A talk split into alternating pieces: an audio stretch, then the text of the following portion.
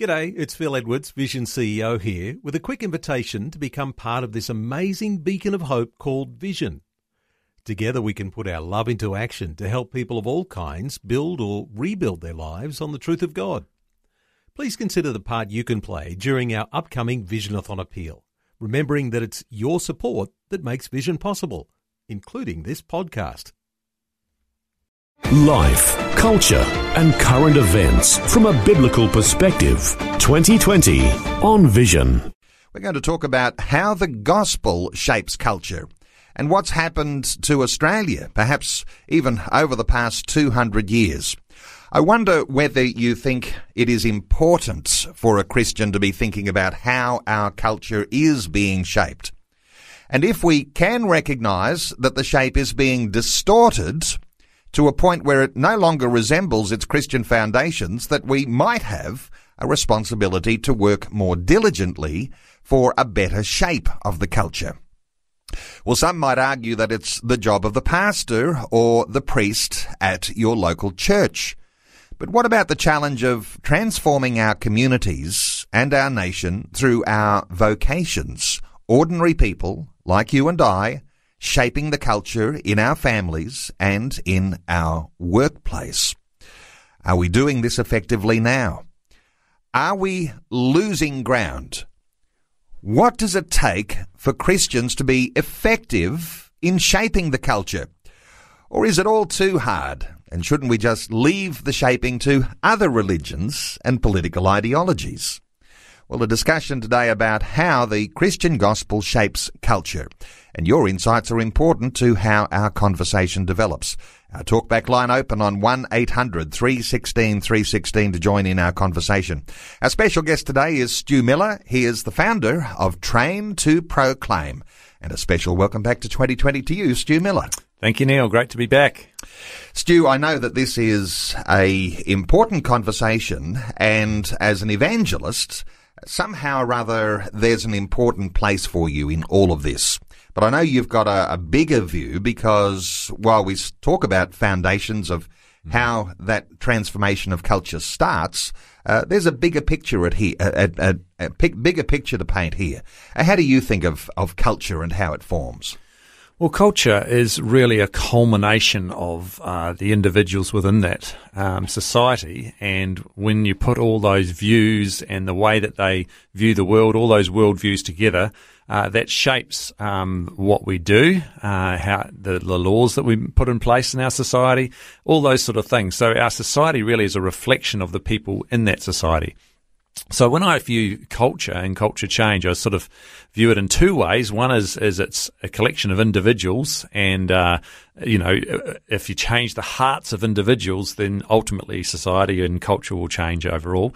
Uh, but then there's a, a top down view, sort of looking at it corporately and looking at uh, you know uh, at the political structure and, and organisations and that sort of thing, trying to make a difference at a at a corporate level as well. So there's an individual responsibility and a corporate responsibility.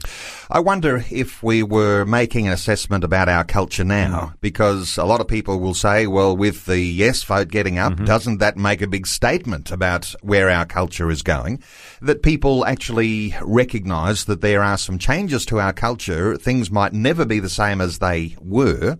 Uh, some people might argue that what what it was wasn't great, uh, needed to be changed. Uh, mm-hmm. But ha- when we make that sort of assessment, uh, what are your thoughts about about change, and uh, how how can you tell what change is good and what's not?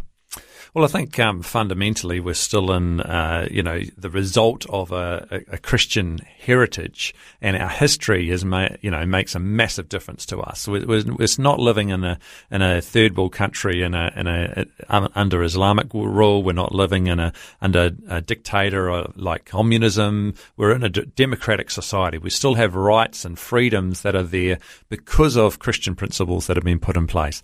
And uh, ironically, though, today we have an eroding of that Christian culture by the people using the very freedoms that they've been given because of Christianity to erode Christian culture. So we're seeing some of the values that we hold dear uh, drop and and it's looking more and more like a secular culture in the way uh, a lot of things are happening in our society. But I would say our bottom line, our st- still our foundation of freedom of speech and freedom of religion and and freedom, uh, you know, those freedoms that, that, were put there by our forefathers uh, are Christian principles. But of course uh, in the future, they are definitely under threat and we need to wake up. And I think this is a great wake up call for us. And a lot of Christians are starting to, to wake up and think, oh my goodness, we've, we've got to do something here.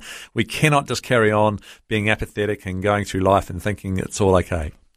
That word freedom is yes. coming up more and more. I mean, the Senate is is uh, debating uh, how they're going to include mm. the protection of freedoms in legislation that will go through with the same-sex marriage uh, legislation, and uh, and so freedom is a word that is on everyone's lips now. Now uh, in some sense, on this program, been talking about this for years in the lead sure. up to where we're at at the moment.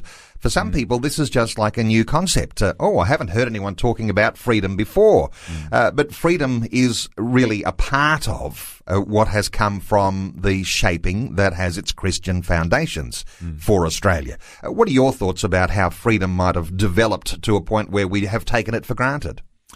Well, I think that uh, we definitely have taken it for granted, and I think that freedom. Uh, own, you can only really be free when there are some restrictions, there are some laws, because if it's completely lawless society, that's not free either. You, are living in fear. There's no there's no boundaries at all. I mean, uh, I liken it to uh, you know playing rugby on the top of a massive big cliff, and you know on the sideline is a, is a hundred foot drop and you're playing rugby and then someone, you know, pushes someone else and they go hurtling over, over the cliff and they fall and, and kill themselves on the rocks below. Well, that's not really, you're not, you don't really feel free to play rugby up there, do you? But if you have some walls around the edge, then the worst that can happen is you bang into the wall and you're out and then you, you, you throw the ball in. So laws and, and things can actually help us to be free, obviously, but uh, the eroding of freedom today is it's what right is the right right to be right with? what freedom is the Say right freedom to give? well, with every right that, that's given, a right is taken away. For example, we say you do not have the right to murder another human being. We're going to put you in jail if you do that. You know, that's one of the things in our in our law. You know, you you, not, you shouldn't murder, and it comes from one of the Ten Commandments, of course, which our, our common law uh, is based on the Ten Commandments. Now when you when you say that someone doesn't have the right, that's taking away their freedom, Neil. oh my goodness, we're, we're, taking away people's freedom, but that's a good freedom to take away because they don't have the right to take someone else's life. And we would say, well, you know, with every right that's given, a right that's a right is taken away. So your right to not be murdered is impending on someone else's right to murder you now. Yes. so, but that's a good right. So which right is the right right to be right with? And that's the question. And so that's where it comes down for us as Christians. We say, well, look, we need a foundation for truth. We need a foundation to know what is right and what is wrong. Otherwise, it's just based on everyone's opinion and what they think is, is right a wonderful little illustration somebody shared just recently here on 2020, the idea of swimming between the flags. Yes. And uh, the flags are in place. Everybody who's swimming between the flags has a wonderful sense of safety and freedom. Mm. Mm. Uh, but the flags are there for a purpose, and that uh, cer- certainly uh, uh, adds to your illustration. Sure. Uh, let me really bring into our conversation today something very Christian. Mm-hmm. Christmas is coming. Christmas is coming. And uh, there's something special about Christmas that I'm sure, because it doesn't come up in too many conversations, that many Christians may have forgotten. And that is the earthquake that came on the very first Christmas day. Mm-hmm. When Jesus, that baby, was born and placed in the manger, there in the stable, uh, an earthquake happened. And it wasn't a physical earthquake, uh, it was just the birth of a baby. Uh, but it wasn't just any baby. This was the Son of God. This yes. was the God man, Jesus. Mm. When we talk about Christmas, sometimes we avoid or ignore or where somehow or other we don't remember that this was God making his connection to bring about the changes the transformation to the world. Uh, and this was the moment when this happened. We call it the incarnation. God being born and fulfilling what had been prophesied from right at the beginning. Mm. When you think of Christmas time, mm-hmm. uh, you don't necessarily think of that as being the shaping of the culture, mm.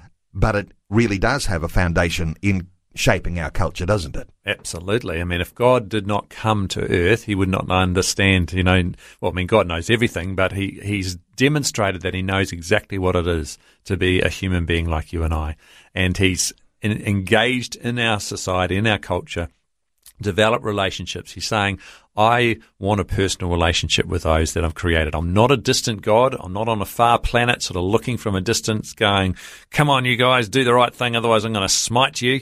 He knows how many hairs are on our heads. He, all our day, days were numbered before we were born. He, he formed our inmost being. You know, he, he created us in our, in our mother's womb. He knows us intimately.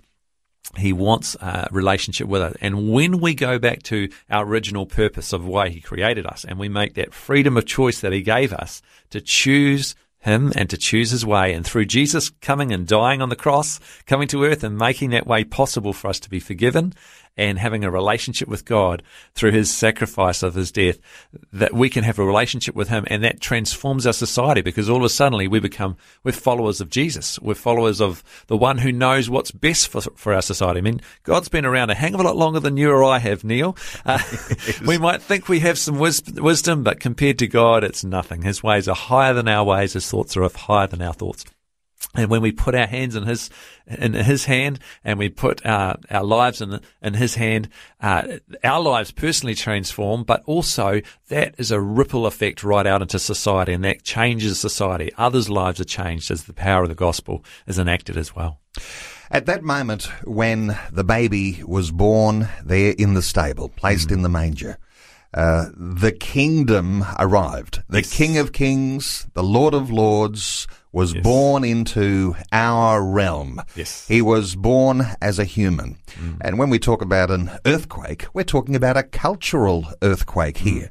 Uh, that things would never be the same again because he was come uh, to bring a different way, uh, to bring a fulfillment of the law, to bring uh, an opportunity for people to be conformed now to him. And so this conformity to this perfect image of God who had come on that very first Christmas. Uh, this is the foundation of what we start to talk about when we discover that there is a different culture that we live by. Definitely. Uh, I mean, uh, Jesus talked about how, and, in the New Testament, talks about how we were slaves to sin and now we're slaves to righteousness or slaves to Christ. You know, we're now no longer in the kingdom of darkness; we're in the kingdom of light. We've uh, we've had the King of Kings come to earth, uh, showing us a different way, and uh, and that transforms. If we can uh, bring God's kingdom here on earth, and that's in the, of course, in the Lord's prayer. You know, may your kingdom come here on earth as it is in heaven. So, I, I the gospel doesn't just change individual lives. It's not just about a ticket to heaven. You know, sure we receive salvation through Jesus, we f- receive forgiveness of sins as we surrender our lives to Him, as we make that commitment to turn away from our sins, but also, it's not just for the future and for eternity. It's about you're here for a purpose to make a difference, to transform your society, to bring God's kingdom here on earth as well. I came across a quote uh, about how this cultural issue works with the gospel. And uh, I'll pick up on this quote uh, from Tim Keller. He's quite a, a well known uh, Christian leader and author. He said, If you lose the emphasis on conversion, you'll lose the power of the gospel for personal transformation. If you lose the emphasis on the corporate, on the kingdom, you lose the power of the gospel for cultural transformation. Powerful way of just putting into place uh, two different ways that we often think about culture. What are your thoughts on those those words that Tim Keller spoke? Definitely. Um, you know, saying before about the individual and the and the corporate, that's exactly what uh, I would I would view as well. I think we've got to, if we wanted to see society change, if we want to see God's kingdom come, we've got to hit it at an individual level where we're relating and connecting with people individually, sharing the gospel with them, which is the power of God unto salvation for everyone who believes. Seeing people's lives transformed, discipling people, which ultimately permeates into society and, and has that ripple effect that we were talking about.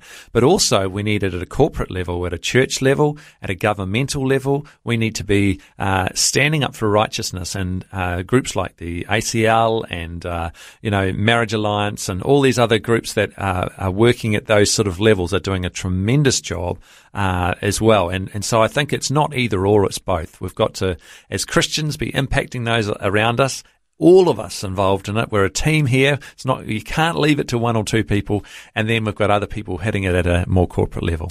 When I read a quote like that from Tim Keller, uh, to me, that reinforces that thing that I've understood ever since I first gave my life to Christ at, an, at age 14. Mm-hmm. Uh, I'm 53 now. It gives you an idea. You can do the maths. but the idea of that decision that you make mm-hmm. to invite Jesus to come into your life. Mm-hmm. And we could look at John chapter 3 and talk about a new birth because that's right. what it illustrates, isn't it? Mm-hmm. Uh, but this is actually so profound that we can sometimes set it aside and think that, oh, that's something I learned a long time ago and I've moved sure. on from that. I'm more sophisticated now. But actually, this yeah. very simple way of leading people to Christ has an incredible cultural formation. Oh, it absolutely does. And that's that Jesus spent time with people individually. He spent time with groups. So he was doing the corporate thing and the individual thing. But that individual time those times with when he went to Zacchaeus' place for lunch and his life was changed forever. You know, uh, Mary, the prostitute, you know, like, you know, all these individuals when you, when you see and the impact that Jesus made by spending time with them and connecting with them, uh, their lives were changed forever. And then they went out. And of course, the 12 disciples, he individually asked them, you know, come follow me. I'll make you fishers of men. He, he called them all, got together 12 very unlikely men. and those men have, have, have, changed the world. They spent three years with him and he, he input, input it into their lives. They saw the miracles, they believed, and they, they went out. 11 out of 12 of them gave their lives declaring that Jesus had risen and he's real and he can change your life. And uh, what an impact we have today all around the world because of that.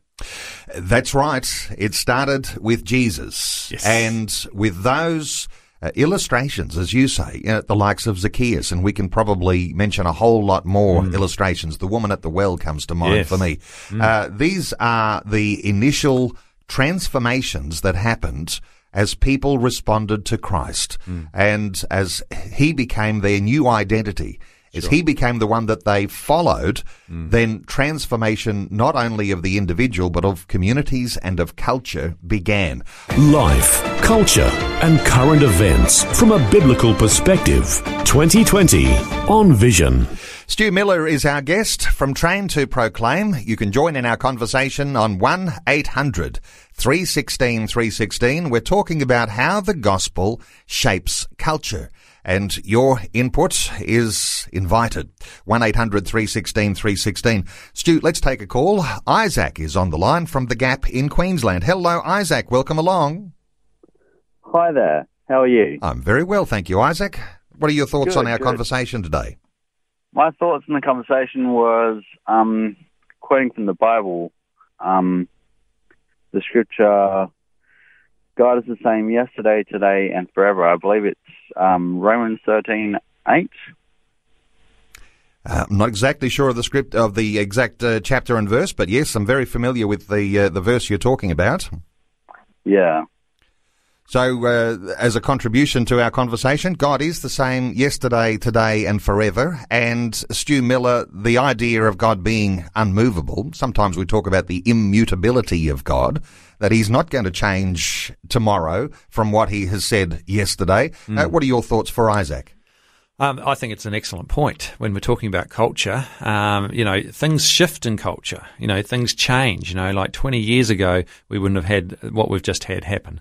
And so there's a shifting. And, and for some people who are uh, so-called progressives, um, they would say, well, this is a good thing because we're, we're evolving, we're, we're changing. But it doesn't necessarily mean it's a good thing. Uh, God is the same 2,000 years ago and he'll be the same in 2,000 years. He, his standards and his precepts and his morals remain the same. And they are the things that are, they're a rock. They'll always be the same. They'll always be something that we can stand. And I think that is a fantastic thing. We don't have to be changing all the time or always having to be doing something new or changing definitions or morals because morals don't change. If it was wrong yesterday, it's still wrong today, Neil. So uh, I think it's great that we can stand on Jesus as the rock. Uh, same yesterday, today, and forever. Isaac, Praise Isaac, uh, you're uh, talking about Jesus the same yesterday, today, and forever. And there is a sense, isn't there, in which the timelessness, pardon me, the timeless values and culture that God has given to us because He's not changing. It means that those things can be appropriate across all cultures. We're talking about our Australian culture, perhaps, you know, in the context today, but in Africa or South America or uh, any culture in the world throughout Southeast Asia where the gospel has that impact, it's the same God who is uh, yesterday, today, and forever not changing. Uh, that's the sort of thing you were indicating. Yeah. Well, Isaac, thank you so much for your input today on 2020. Our talkback line is open on 1 800 316 316. You can join our conversation.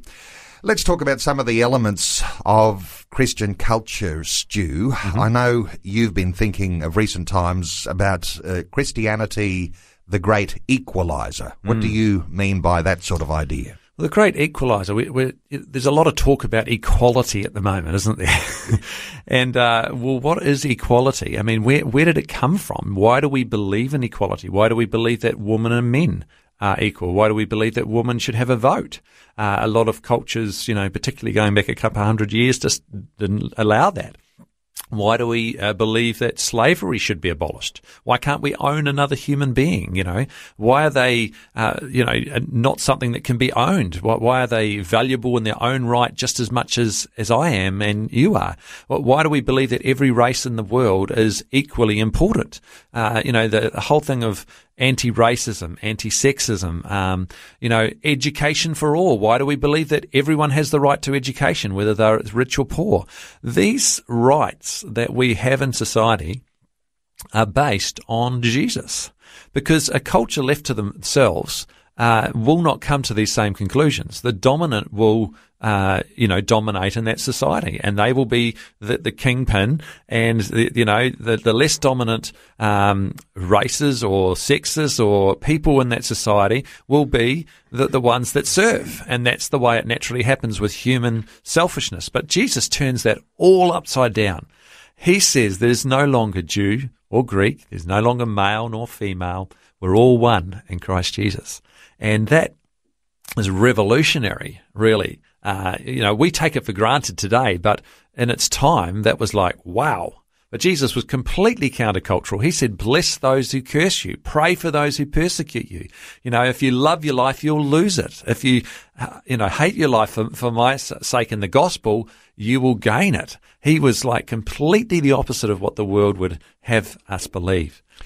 In fact, if we were looking back into the Old Testament, which Mm-hmm. is, isn't it, that, that testament of contrasts of Yes. the rise of good and the rise of evil, and uh, we've got lots and lots of examples of that, and particularly if you look at the book of Judges, Mm. you can see the rise of the good kings and the rise of the evil kings, and Yes. and in that you can see that uh, where the good king, the good kings arise, you've Yes. got this contrast. Oh, yeah. And if we were reflecting uh, on the Old Testament, Yes. this idea of how law works when man does what's right in his own eyes, That's right. of course, the law was an eye for an eye and a tooth for a tooth. Some cultures still function with that sort of law. Sure. Uh, so uh, law was a whole lot different, but things became very much turned on their head when Jesus said, you know, I'm telling you there's a different way. That's right. He, he uh, gave a different way. He brought in grace. He says, well, it is just an eye for an eye and tooth for a tooth, but you know, if we want favor from forgiveness from God, we've got to offer that to other people as well. If you're not prepared to forgive others, your heavenly Father won't be prepared to forgive you. And he brought this whole concept of, hey, it's not just about justice and being, you know, unloving towards people. What about love and grace and blessing those who who, who uh, persecute you, etc. So, completely revolutionary. Let me put you on the spot, Stuart Miller. Okay. Because when you talk about that love, that grace, that forgiveness, that merciful approach, Sure. if we have a culture that is moving away from those Christian roots, if the church is on the nose at the moment? People are disregarding any wisdom that's coming from the church about how these things should function. Mm-hmm. Uh, what would be uh, a possible scenario that we might be heading for? And I'll invite listeners to join in this too. Mm. Uh, your thoughts about moving away from some of these Christian foundations of our culture because uh, the scenario that we are facing can't be good. Yeah, well, I think first of all that there's uh, there's got to be accepting and a non-accepting of what's going on. what I mean by that is that there's got to be an accepting that the Australian people have spoken to some degree, uh, and, you know, in regard to the last uh, plebiscite that we've been uh, referring to, uh, and we believe in freedom of, speech and freedom of of uh, religion and freedom of conscience and the right to you know, we don't want to imprison anyone who doesn't think like us, you know, and that's not the Christian way. And the reason that we have a democracy and we have these freedoms is based on Christian principles. But there's got to be a non acceptance as well, where we fight for righteousness and fight for what we believe is the right way, uh, without denying anyone's right to disagree with us. Now, what we're seeing happen is, uh, you know, there has been a very respectful, uh, to some degree, uh, debate um, from one side, and the ones that are claiming the tolerance and, and we've got equality and all the rest of it has been followed with hate. And so I think there's been a real wake up around the nation to what is actually going on. And uh, we need to, for me, I think we there's two very wrong things that are going on with some Christians. Some Christians are just going, "Hey, let's just lower our standards. Let's not stand up for righteousness, you know, because we just want to love people." And that is just wrong because we need to make a stand for, for Christ. The other thing that we need to, to watch out is that we just don't come judgmental and without any love at all and just become across as an absolute bigot and, ha- you know, in our communication and completely misrepresent Jesus and his love and his grace either. So I think in the middle there's a balanced way.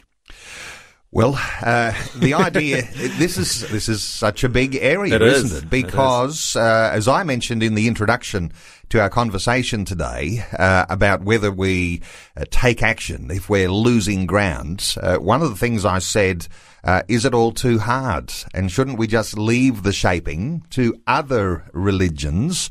Or other political no. ideologies. And you're saying the big answer, of course, is no. no. But uh, getting some meat on that uh, sure. skeleton of idea, uh, that's going to be where the challenge is because uh, because while we're saying you know we want to love one another, uh, you just said, uh, yes. but hang on, we've got to follow Christ. That's right. But isn't Jesus' way the way of love? And uh, I think we might be able to point to people who've been, in some ways, had the pull, the wool pulled over their eyes to have a misconception about what that love truly is. Mm. Well, we can invite listeners to join in this conversation, sure. and uh, it is it is murky waters, isn't it? Mm. Well, there's a great lie in our community, in our society, that says that if you love me, you have to agree with me, and let that sink in because that is just not true. My wife and I don't agree with everything each other believes or, or says, but we still love each other. And nothing that she can say in disagreeing with me on a conversation will change that love that I have for her. You raise an important point about freedom of speech within marriage, mm. because somehow or other that's now on shaky ground. Yep. Uh, we're going to continue our conversation. Stu Miller is our guest. We are talking about how the gospel shapes culture. Stu, let's take some calls. Uh, Wayne has been waiting patiently. Wayne in Noarlunga in South Australia. Hello, Wayne. Welcome along. Yeah, hello. Uh, Wayne. Oh, yeah, t- uh, just been uh, uh, meditating on the Lord's word about uh, how He says to love the Lord thy God with all thy heart, thy mind, and soul, and might, and to love one another as he has loved us. And then you go back to Moses' law, which isn't actually Moses' law, it is God's law. But if you can keep uh, Christ's law, all of that law is fulfilled because if you can do that, you've fulfilled all that law. Okay. You won't hurt anyone. You won't break any of the commandments. Uh, yep, let's get some thoughts from Stu Miller. Oh, I think that's absolutely true, Wayne, and, uh, and that's the heart, I think, of the Christian culture is loving God and loving others. It's the, the two greatest commandments, and um, you know it would be great. Uh, imagine a society that loved God and loved each other. It would be a, a very different place than we're living in at the moment, and um, that's what we're trying to bring. We're trying to bring uh, God's kingdom here on earth. Okay, thank you so much uh, to Wayne. And just to, to follow on there, uh, as followers of Christ, uh, mm. we perceive our fundamental relationship to the transcendent God mm. and to one another, spelled out in that biblical idea. Love God with your whole heart and your neighbour as yourself. Mm-hmm. And it's from this base that we engage with our families and with our church mm. and with our community and importantly here, the one we often miss, even to political influence. Mm. And when people are converted to Christ and to their neighbour in the innermost core of their being, on that deepest level of our consciousness, then culture is being created. Mm. Uh, it's it's a profound thing to have belief in God, to be a follower of Christ. In doing so, you are creating culture. Definitely. And it's that transforming work of Christ uh, in someone's life that, again, I, I talk about that ripple effect. It, it, it, you can't keep it in there. You want to share what Jesus has done for you and the relationship we have with Him with others. And when I think of loving God and loving others, I think, well, what greater way can we love other people than to share with them the way of salvation? Share with them how they too can come to know the creator of the universe as their friend and their Lord, how they too can be forgiven and uh, be cleansed and, and have a relationship with God and live with Him both now and forever in heaven. I mean, do we want to keep that message from people? I say no. I say we've got to get the gospel of Jesus Christ to other people in the greatest way that we can love people, even though we might feel like, oh, I don't want to impose on them. I don't want to push my religion on them. If we can lovingly share that message with others, their lives can be transformed. Their lives can change and then they can have an impact on their family. They'll be the light of Christ in their family and their oikos, their network, their, their workplace. And then it just carries on from there. Imagine every Christian in their day to day lives, in their workplaces and schools and wherever we are, sharing the gospel, shining the light of Christ, we could absolutely transform society through the power of the Holy Spirit. It's not us, but God working through us and through the power of the gospel. Thank you so much to Wayne in South Australia. Let's take a call from Chris in Victoria. Hello, Chris. Welcome along. Good day, Neil. Yeah, um, I just want to say I think the culture is definitely changing, especially because of the steadily uh, falling away in church leadership. Uh, church leadership is falling away, just as uh, God said in the last days, the end will not come unless there's a falling away. The apostasy in the church, um, you know, they're standing up for same-sex marriage. I'm sure in this debate, many Christians would have uh, voted yes because of their, their church leaders. Uh, they're falling away with abortion. Um, they're falling away with like, you know, bringing Christian refugees here, doing good to all people except first of the family of God.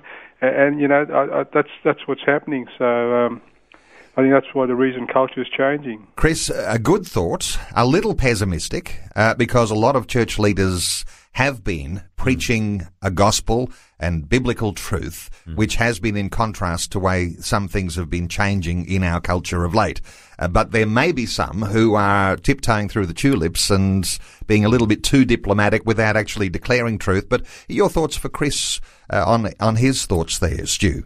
Yeah, I think he's he's right to some some degree. There there have been some uh, you know so-called Christian leaders that have been openly standing up and uh, and supporting uh, you know the yes vote and the the demoralisation of of Christian standards in our nation, and they're doing it out of so-called love, but it's not the most loving thing to do. It's never the most loving thing to do to go against what God wants for our society because there's a reason He's put things in place uh, and he knows better than us. And and really to say we know better than God, um, you know, and we're gonna we're gonna support this, uh, you know, is is a terrible thing. And they're leading people astray.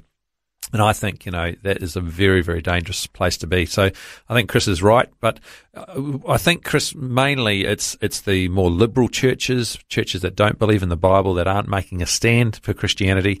The more evangelical churches are saying, no, we don't accept this at all. And there's been some very strong stands. And then there's been the, the ones in, in the middle that, like you were saying, Neil, that are tiptoeing through and, and really not making a stand when they really should be illustrates the importance of having a high view of the Bible because without a high view of the Bible, you have no concept of truth. That's right. Uh, we're taking calls. Thank you so much to Chris in Victoria. Let's take a call from Chantel in Mackay. Hello, Chantel. Welcome along. Hi, hello. Good morning. How are you today? I'm well, thank you. How are you? I'm good. What are your thoughts on our conversation? Um, I've actually just started doing a diploma of counselling, and culture is the part of the unit that I'm on. And um, what I've been thinking about yesterday was that um, a lot of the um, Australian culture, um, you know, in the 50s was influenced by the Christian values. However, today in society, society is being more influenced through social media. Mm-hmm. So the the influences on society are coming with this whole acceptance, and um, it's losing those those values um, that really uphold, you know. Um, Chantel, I think you are saying yeah. that with a social media culture, uh, people have left behind some firm foundations, and some people might refer to a postmodern way of thinking, which is somehow or other everybody's got their own truth and uh, everyone's truth is relevant. Social media does tend to exacerbate that idea. Uh, your thoughts for Chantel Stu? I think, uh, Chantel, you've brought an excellent um, point, and that is as Christians, we've got to be looking at how can we shift culture in a whole lot of different areas. So there's not just one way of doing this, and definitely looking at what influences people's lives the most. How can we get our message out there? How can we get the gospel out there? Uh, and we can't necessarily just say, well, it's just through word of mouth or it's just through, you know, preaching in a church. We've got to look at things like social media and that, which is one of the greatest influences in our society and say, well, how can we as Christians uh, you know, use social me- media to get the message of Christ, get the truth out there. Uh, organisations like Yes He Is and the Yes He Is app, I'd encourage everyone to get that on their phone then and start posting some of the videos that they have on the app. It's a very easy way of, of sharing on, on social media. I'd encourage you to, to, to use Facebook and Twitter to actually bring out some of these things and, and comment on things because unfortunately if it's the only people who are commenting are those that are, are secular humanists uh, they're always slamming the christian ideas we can become very recluse and go oh i don't want to stick my neck out but we've got to be out there we've got to be actively engaged with social media and proclaiming the truth in, in every possible way that we can think of so thanks so much um, for bringing that out. And uh, Chantel, the idea of being a Christian social media missionary uh, isn't uh, isn't beyond the pale, is it? So this is something that perhaps we need to be engaging in all the more. Yes. Chantel, I'm actually loving. Yeah, no, I'm I've, um, I'm seeing quite a lot of um, evangelism coming from the states, and um, they're you know they're just sharing the message of, you know, God is real and this is what God is doing and this is the effect that He's having on their communities. And I think what I'm quite concerned about is that I'm not seeing in, in, in my city here that same enthusiasm um, for evangelizing. Um, and I would, but I would love to see that kind of culture here. Yes. And uh, Chantel, when you see those social media posts, can you yeah. uh, you can uh, like them, you can promote them, you can send them on. In mm. some sense, you don't always have to come up with the great wisdom yourself. You can actually promote what others are saying. and uh, your thoughts yeah. on, on that idea, Stu? Because as an evangelist, you'd be looking for every method to get the word out. Yeah, I, I think um, you know your passion to see that that uh, evangelism rise up is the same as I've got. We've got to get the message of the gospel out there. The gospel is the power of God for salvation, and all over the world, millions of lives are being transformed by this amazing message. You know, God is using the gospel to change people's lives. And when change lives, change lives. And so, uh, but we, we've, we've got to see a greater, uh, uh, you know, enthusiasm. It can't just come from things coming from the States. In Australia, the church has got to rise up. And I think in some ways there's been a bit of a wake up call lately uh, because of what's been going on. But really, we should have been waking up a lot earlier because if we want to see a harvest come, we've got to plant some seeds. And it's that simple. If we don't plant the seeds, you're not going to see the harvest. You can, you can water the mud, you know, the dirt as much as you want, but you're just going to get mud. We need to plant some seeds in order to see that harvest come. And, uh, and we've got to do it in a variety of ways. We've got to hit it on a social media level. We've got to produce videos, put them on YouTube and, and get them playing all around, get them going viral. We've got to be out on the streets, you know, we've got to be knocking on doors. We've got to be connecting in our, in our workplaces, in our schools. We've got to talk to our neighbours. We've got to do everything we can. We've got to use tracts or, or DVDs or, you know, there's so many different ways that we can engage in this. And if, and if you're, if someone's listening today and going, well, I really want to engage and, and do something to change society. I, I want to change our culture. I want to get the gospel out there, but I don't really know how there's a number of things you can do. You can go to our, our website, traintoproclaim.com. We've got a number of different tools that you can utilize there, a number of different ideas. Uh, we've got a great app, Gospel in Seven, which is just in the latter stage of, of uh, being updated at the moment. So if you've got the latest iPhone, you, you may find it doesn't work, but within a few weeks, all going well, that's going to be in the store. And it is a fantastic way of, of sharing the gospel with people. Gospel in seven, if you type that in at the app store. But there's, there's some great tools out there, uh, for doing this. And, and I think the biggest thing we need is we need a passion. And I'm hearing that from, from Chantel. And, um, and uh, we need it from every Christian in this nation. We've got to rise up and say, we've got to be activists for Christ. We've got to get the gospel out there. Thank you to Chantel in Mackay in Queensland. Let's take another call. Jason is in Beaudesert. Hello, Jason. Welcome along. Hey, guys. How you going? Very well, Jason. What are your thoughts on our conversation? Well, in, in the recent debate um, between the yes and no for the plebiscite, the main argument that I saw that swayed the most amount of Christians to vote yes was that love is love, and if you follow Jesus, you need to vote yes because Jesus uh, was all about love, and he always dwelt with the sinners. But I think we need to redefine what Christ's version of love is and what society's version of love is. Love is uh, their version of love is tolerating everything, whereas if you look in the Bible, like 1 Corinthians 13, um, the definition the Bible gives for love is that it doesn't delight in evil mm. and that it rejoices in the truth. And um, yeah, I think just so many Christians are confused actually what is love, and, and it stops us from getting out there and sharing the gospel because we think, well, we don't need to. Um, I'm being perfectly loving, just just letting people be as they are. Mm. But uh, I think a real clear distinction needs to be made. What is biblical love and what is worldly love? A good point to be made there, Jason. And uh, as you're saying that, uh, coming to my mind is the contrast between the fruit of the flesh and the fruit of the spirit. Well, they're very, very different. We're called to be people who have the fruit of the spirit, you know, love, joy, peace, patience, all of those things. But if we were con- contrasting those to the fruit of the flesh, well, that's what everybody's saying. Oh, love is love. Uh, mm. Just do all the fruit of the flesh.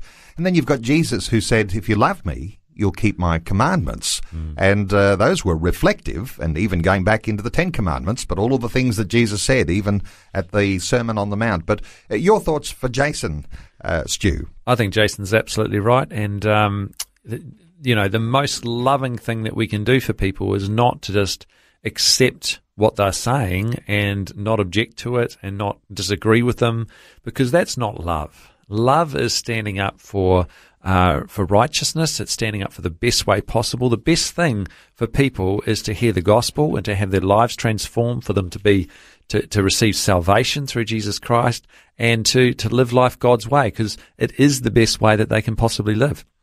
But in order to share that message, it will challenge people's worldviews, and that can be uncomfortable. And somehow and I'm getting this from Jason as well, is that we've got this concept that if you make someone uncomfortable, you're being uh, uh, unloving or you're being in, intolerant. And that just is not true. It's not true at all. Again, you know, there's a great lie that says, if, you know, in order to love me, you've got to agree with me. And that's just not true.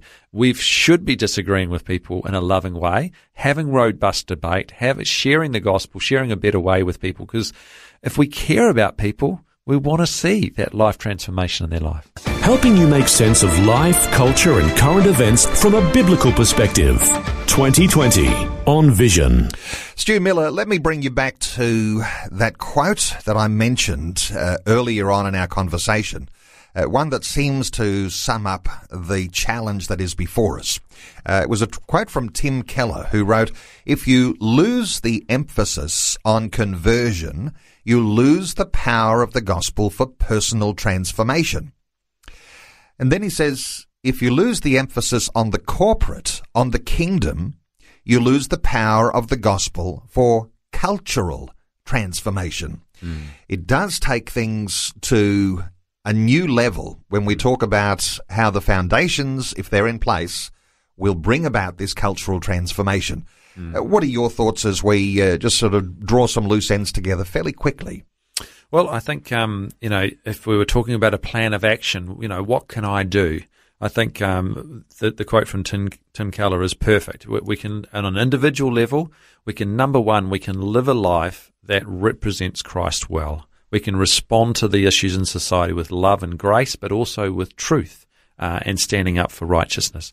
Uh, number two, we can share the gospel with people because we know it's the power of God for salvation. We know that, you know, we don't need to invent our own way of changing the world. Jesus has told us the best way to do it. He said, go into all the world and preach the gospel.